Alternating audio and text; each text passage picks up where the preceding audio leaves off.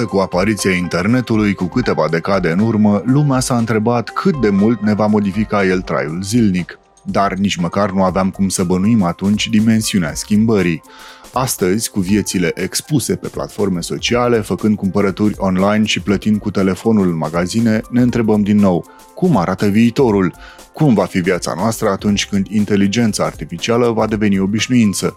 Și cum rămâne cu spiritualitatea, cu tradițiile și cu credințele omenirii de atâtea mii de ani? În ce fel ne raportăm azi la divinitate? Pot oare cele două dimensiuni ale existenței noastre să conviețuiască? E posibilă această simbioză? Părintele Teologos, cel care vorbește despre Dumnezeu, e unul dintre oamenii care au încercat să deslușească adevărul. L-am întâlnit pe muntele Atos. Fost programator IT, părintele și-a căutat răspunsurile existențiale în știință și în tehnologie, dar a ajuns să le găsească în credință, a rămas un utilizator al tehnologiei moderne, forțat de realitate, dar și pentru că a înțeles că ea e un instrument ce îi poate servi pentru a transmite învățăturile creștine cât mai multor oameni. Am văzut că în timp oamenii nu mai citesc. E o mare dramă, eu n-aș dori să fac activitatea de misiune în, pe online și pe vizual. Aș dori să scriu din multe motive. Scrisul este mult mai concentrat, poate să genereze un mod de gândire mult mai adânc, pentru că cititul este un proces mult mai lent și deci omul se poate concentra mult mai bine, însă, din păcate, astăzi, asta e, oamenii nu mai citesc. E o mare dramă. E, și din cauza asta, noi ne smerim și ne adaptăm vremurilor și facem această activitate de misiune prin online, prin vizual, prin multimedia. Canalul de YouTube de care se ocupă are 85.000 de abonați și peste 14 milioane de vizualizări. Părintele este convins că asta se datorează scopului primordial al Bisericii Ortodoxe. Problemelor oamenilor contemporani de care spuneați, li se poate aplica sau li se aplică cu, cu succes această terapie a bisericii? Evident. Deci scopul bisericii este un scop terapeutic biserica, să ne înțelegem, nu este o structură de conducere. Tot respectul pentru patriarh, pentru Sfântul Sinod, uh, pentru arhierei uh, și ne închinăm în fața arhiereilor, dar biserica este un spital pentru păcătoși.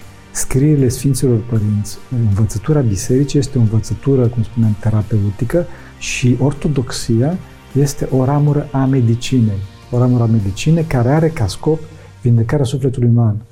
Asta, cu asta se ocupă ortodoxia. Deci, e, ortodoxia nu se ocupă cu e, aprinsul lumânării la biserică și cu dusul colacilor și a colivei. Desigur că se face și asta la momentul oportun. Ortodoxia se ocupă cu vindecarea sufletului uman și deci ajungerea la fericirea veșnică. Pentru că omul este veșnic.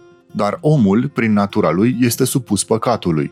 Așa ne spun scrierile bisericești, iar lupta cea mai importantă a omului este de a se ține departe de ispite, fie ele ale trupului sau ale sufletului. Dacă ne uităm la tehnologie ca la o adicție, atunci și aici cădem în păcat. Păcatul este o forță magnetică care îl atrage pe om în direcția respectivă. Această forță magnetică este simțită de către creier ca plăcere.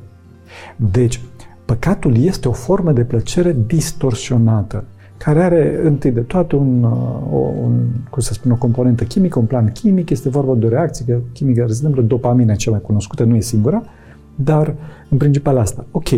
Și deci, pentru cineva care cunoaște, să zic, bine, nu e cazul meu, că nu cunosc foarte bine, și ceva care cunoaște Sfinții Părinți, știe foarte bine că păcatul este o formă de plăcere distorsionată care îl ține pe om acolo, generează adicție și păcatul este cu atât mai mare cu cât generează o adicție mai mare. Și deci în această, în această definiție avem uh, drogurile ca păcat, ave, pot să fie jocurile pe calculator ca și păcat, adicția de ecrane celular ca și păcat, adicția de internet ca și păcat și mai departe. Și atunci, pe baza acestui, acestui principiu, da, e, se poate aplica și terapia corespunzătoare.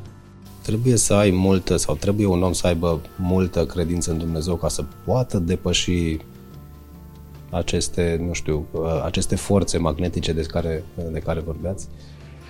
Da, pentru că multă credință. O credință Deci vorbim de forța magnetică, care e un foarte bun, foarte bună analogia pentru că are ecou în cotidian. E nevoie de o forță cel puțin egală ca valoare și de sens contrar. Adică este, este, este vorba de altcineva care să tragă. Și asta nu poate să fie altcineva decât credința în Dumnezeu. Adică decât trăirea acestui cel, spuneam această perfecțiune personală și veșnică, adică Dumnezeu, că măi, da, într-adevăr are rost să mă lupt cu adicția de droguri, cu adicția de jocuri pe calculator, cu adicția de internet, da? Are rost să mă lupt pentru că pe mine, într-adevăr, mă așteaptă un cel. Și celul ăsta cred că pot să-l ajung pentru că am simțit în viața mea pe Dumnezeu, l-am simțit, așa, atunci poți să-ți de acolo. Înainte de a veni pe Sfântul Munte și de a îmbrățișa această călugăria, preoția, ați uh, fost, ați lucrat în tehnologie, ați avut uh, uh, tangențe cu vârful tehnologiei. Iată, tehnologia evoluează. De atunci până acum a evoluat foarte mult și cu fiecare zi, practic, evoluează foarte mult chiar o folosiți și dumneavoastră pentru a promova uh, uh, credința și, și religia. Cum Uh, cum credeți că ar trebui să fie relația noastră a oamenilor cu tehnologia? Pentru că, repet, cel puțin în aceste zile, a atins niște culmi care pe unii ne înspăimântă. Chiar oameni mari de știință și oameni potenți financiar am văzut făcând un apel la a tempera puțin situația pentru că deja uh, lucrurile au luat, o, uh, foarte, au luat un avânt foarte, foarte mare. Da, foarte probabil că te referi la inteligența artificială aici. În primul rând. Da, așa este. Din păcate, din păcate, tehnologia este o expresie a noastră, adică a păcatului din noi, a distorsiunii din noi. Și e, tehnologia este un amplificator. Deci dacă ar fi un amplificator al credinței, al faptei bune, al exemplului bun și așa mai departe, da, aș fi în total pentru tehnologie, dar datorită faptului că tehnologia este un, un amplificator mai degrabă a patimilor, a magicului și mai ales inteligența artificială este de fapt o potențare a magicului, a, a, a unei personalități umane distorsionate. Omul este capital, de ce? Pentru capacitatea lui de iubire, nu atât pentru e, informațiile pe care le deține. Inteligența artificială mimează modul de răspundere și de cogniție a unui om, dar nu are iubire. Asta este destructiv. Eu cunosc oameni care după un prim având, un prim entuziasm pe tărâmul inteligenței artificiale au devenit foarte depresivi. Foarte de- depresivi. De ce? Pentru că entuziasmul era generat, wow, că ăsta răspunde ca un om și îmi dă multe informații. Da, dar problema omului nu, este, nu sunt informațiile, ci este, cum spuneam, capacitatea de iubire, care acolo nu se vede. Dincolo de asta, cum spuneam, toată tehnologia de astăzi a depășit de mult pragul utilului și a intrat în pragul plăcerii. Vedem asta pe toate, pe toate rețelele sociale, în principal TikTok, care este cea mai agresivă dintre toate. Algoritmii de recomandare din spate, da, care se bazează pe inteligența artificială, sunt profilați pe maximizarea plăcerii. Adică pe TikTok ai un filmuleț de 30 de secunde. Ce să-ți ofere? Ce conținut să-ți ofere asta? Nu-ți oferă, dar îți oferă foarte multă plăcere. Și după cum se știe, e cunoscut treaba asta că uh, TikTok îți ia datele din celular, nu atât ca să ți le fure și ce să folosești, ce să fac cu el, ci ca să te profileze. Să te profileze și acești algoritmi sunt foarte bine uh, antrenați astfel încât să te profileze și să te țină rob acolo. Te ține rob acolo și atunci tu ore în șir uh, scrollezi, defilezi pe celular respectiv, ești ești, cum se spun, ești lipit acolo și mai ales că asta, datorită faptului că uh, cum îi spune, din punct de vedere chimic, este aceeași reacție chimică care se întâmplă în, în creier, ca și în cazul drogurilor, exact aceeași pușeu de dopamină este, uh, tânărul, omul, este de fapt trucat pe tema asta și omul deci își pierde capacitatea de concentrare, gândește masiv paralel și haotic, are deficit de atenție și nu mai poate să, cum să spun, nu mai poate să facă nimic în viață pentru că este lipit acolo. Deci tehnologia în sine este bună sau, hai să zic, neutră, modul în care este folosită este foarte, foarte discutabil, dacă nu foarte rău. Datorită, încă o dată, datorită uh, patimilor, a păcatului și a celor care proiectează tehnologia și mai ales interfețele utilizator și și a noastră care folosim tehnologia. Terapeutica aici, că tot veni vorba, este, uh, cum spuneam, iubirea, este îndreptarea către Dumnezeu sau direct, Asta este dificil, prin rug- și trebuie, dar trebuie făcut prin rugăciune, printr-un program duhovnicesc zilnic, prin post, post de celular, post de tehnologie și mai ales prin persoană.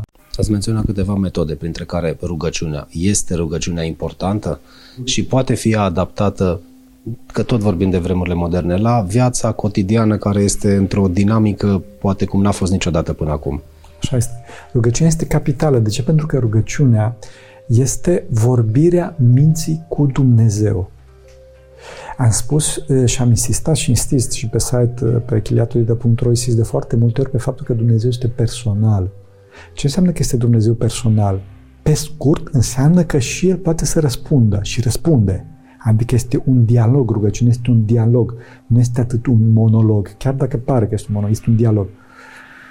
Și deci în clipa în care Dumnezeu răspunde, omul scapă de singurătate, scapă de anxietate, scapă de neliniștea zilei de mâine și atunci omul începe să se echilibreze și începe, cum spuneam, să scape și de aceste adicții. Imposibil de prezis dacă vom reuși acest dialog cu Dumnezeu. Sau, pentru cei care nu cred într-o forță divină, care ar fi soluția pentru a-și păstra individualitatea în era tehnologiei? Și ca să încheiem, părinte, uh, dacă ar fi să transmiteți un sfat pentru cei de acasă, pentru cei care se uită acum la noi, sau mai multe, o povață, care ar fi, care credeți că ar fi cea sau cele mai importante? Da. Dumnezeu a făcut persoanele să fie iubite și lucrurile să fie folosite. Drama noastră astăzi este că ne folosim de persoane și iubim lucrurile. Trebuie să, să inversăm, adică să iubim persoanele, să oferim timp persoanelor și întâi de toate persoanelor supreme, adică lui Dumnezeu, Sfintei Trăim. Da? Și să nu uităm să iubim. Să nu uităm să iubim. Să ne oprim puțin din goana asta nebună, nebună, nebună. Hai să oprim verbul a face și să ne ocupăm mai mult de verbul a fi. Până și, până și Shakespeare, prin gura unui personajului celebre, Hamlet, a spus a fi sau a nu fi. Asta e întrebarea. Da? A fi sau a nu fi iubitor, asta este întrebarea. Pentru că iadul, după cum spunea Dostoevski, este singurătatea veștică, imposibilitatea de a iubi. Fraților, orice ar fi, cu orice jerfă, trebuie să iubiți. Trebuie să iubiți. Hristos a înviat.